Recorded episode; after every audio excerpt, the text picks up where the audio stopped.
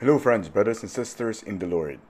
Welcome to Pathways of Hope, a daily reflection on the gospel and the hope that it brings to us in these times.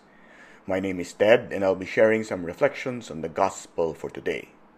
Today is Saturday, February 27, 2021, and our gospel is taken from Matthew chapter 5, verses 43 to 48. In today's gospel, Jesus tells us something about God's nature that we often forget or take for granted. He does not differentiate between the evil and the good. Jesus says, He makes His sun rise on the evil and on the good, and sends rain on the just and the unjust.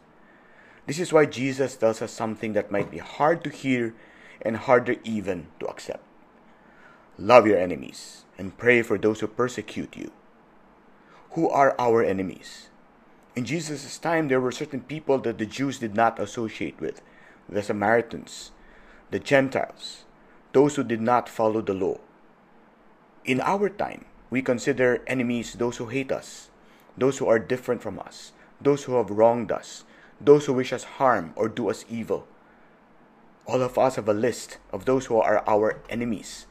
And so when Jesus tells us, love your enemies and pray for those who persecute you, it is difficult to hear and even perhaps more difficult to accept. But Jesus also tells us how to love those who hate us, those who wish us harm or do us evil. Be perfect as your heavenly Father is perfect. What does Jesus mean by be perfect as your heavenly Father is perfect? We are called to love as God loves, not as the world loves. The world preaches that those who hate us, those who persecute us, those who wish us harm or to do us evil, are our enemies and they are unworthy of our love. But Jesus says that God makes his sun rise on the evil and on the good, and sends rain on the just and the unjust. Where God does not differentiate in His love, so too must we not differentiate. Jesus reminds us that loving as God loves is not easy.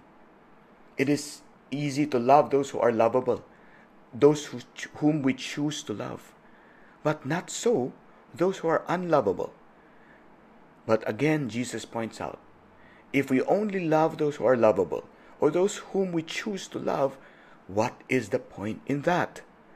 As disciples of Jesus, we are given an upward call to love differently, to love those who are our enemies, those who persecute us, to love as God loves, without distinction, to love perfectly, to love completely.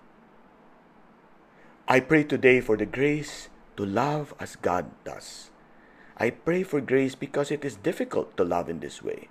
But with grace, such a love becomes not only possible, but perfectly pleasing to God.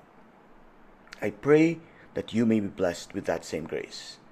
If you have been made more hopeful by this short commentary, please do spread that hope by sharing this short reflection. This has been Pathways of Hope. Thank you for listening. God bless us all.